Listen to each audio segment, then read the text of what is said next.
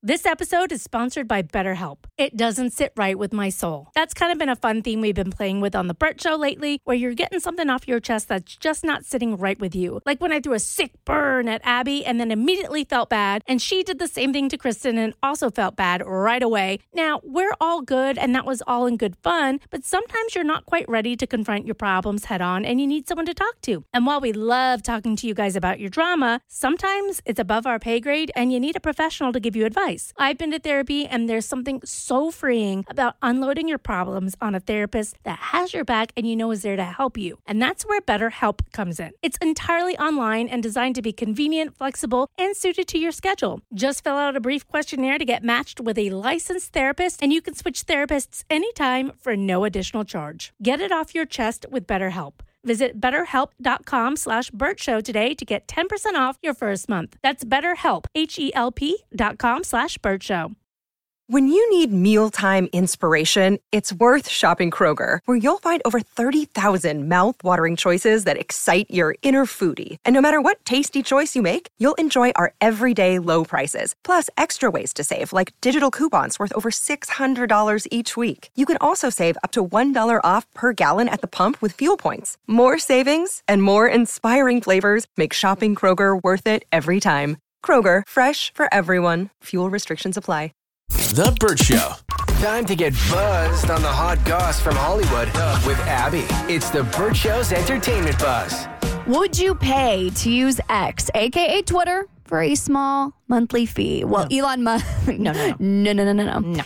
Well, Elon Musk is suggesting that he's going to start charging all users of Twitter. So he said they're moving to a small monthly payment for the use of X. And he's saying that this is quote unquote one of the only ways to eliminate the bot problems because you'll have to use a new payment method every time you want to make a, another account. So he thinks that's going to deter people Hmm. who are going to create all these fake accounts. But there's also another narrative because he said that um, they're currently down in ad revenue by about 50%. And so they've got a lot of debt.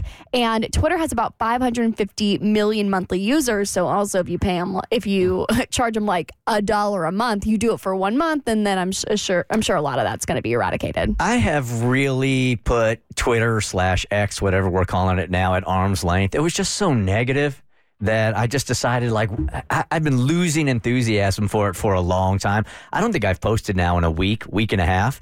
And with all these decisions that Elon is making, it's just making it so much easier for me to like be okay with the fact that I'm just going to delete the, the app here eventually. It's so weird because it was part of my daily routine. I would check Twitter, I refuse to call it X, multiple times a day, especially like that's where I got a majority of my breaking news was courtesy of and I loved mm. doing like when they had like live sporting events or like when you would watch the VMAs, you tweet along with it, right? And now, I mean, I, I don't even go once a week to, to, to scope stuff out. And it just, it's faded. There's one other person on this planet who is praying that Twitter slash X starts charging, and that is Mark Zuckerberg and the entire team at mm. Threads. Yeah. That is literally the only thing that would save Threads because if Twitter slash X starts charging, it's mm. dead. As an app, I can tell you it is done. It is dead. It might give Threads a fighting chance, but I still doubt it. And I think we might be seeing the era end of an era, like kind of like My, MySpace faded out. We make jokes.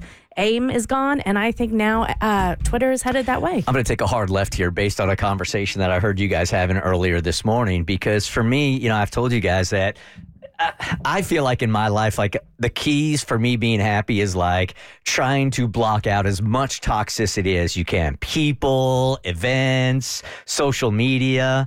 And I heard you guys come in this morning saying that you feel like every time you go on Instagram now, was it Instagram you were uh-huh. talking Yeah. about? You're seeing like stories about kids that are getting hurt or whatever that is totally a- alienating you from that app. It's a doom scroll, is what it's become. Yeah. Now, and I've I've I've started changing and trying to curate who I follow, so I'm not as inundated with those horrific stories. And for me, it's like ever since I became a mom, any story about a child that is harmed in any way, shape, or form, I mean, that just that It's triggering. it's very mm-hmm. triggering. Yeah. You can feel it draining you. Like mm-hmm. I have had to like cut my news. I've said this before. Cut my news intake down quite a bit because it really drains your soul. Well, and there's nothing like opening Instagram, and I think I'm going to see Kristen and her kid Jimmy, or my friend's cute dogs, or you know Abby's cat Della, and it's a headline about a horrific death. And I'm like, that's not why I'm here. So I use TikTok. And what I like is I get my news from TikTok, but I follow creators who break down issues mm. in ways that are understandable. So when I get that news delivered to me,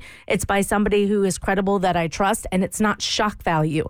And that's what I really appreciate about it. So I can get the actual facts rather than a shock value headline that is going to put me in a spiral for the rest of the day. Mm-hmm. Yeah, that's what's become frustrating for me with Instagram is that it's not mainly the people that you follow. They've started quote unquote curating mm. your feed. So you really mm-hmm. don't have that much control over mm-hmm. what you see. And it's so much harder to scroll past and like ignore it if something bad comes up. Like I'm gonna have to unfollow people. Yeah. Because the stories they post are just they're horrific. Mm-hmm.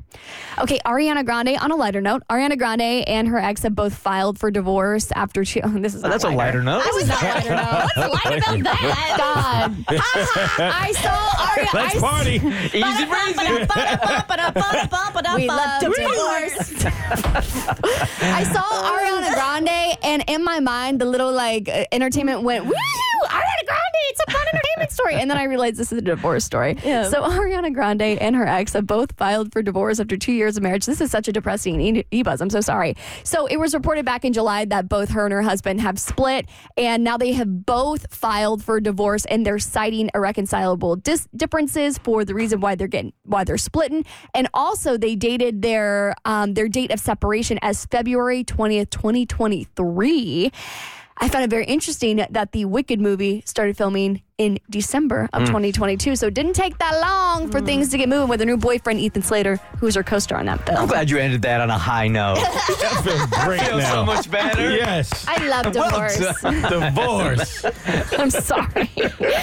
Uh, he was feuding with his hit show. So why did he reportedly beg to come back? I'll give you the deets on Kevin Costner on your next E Buzz on the Bert Show. The Bert Show.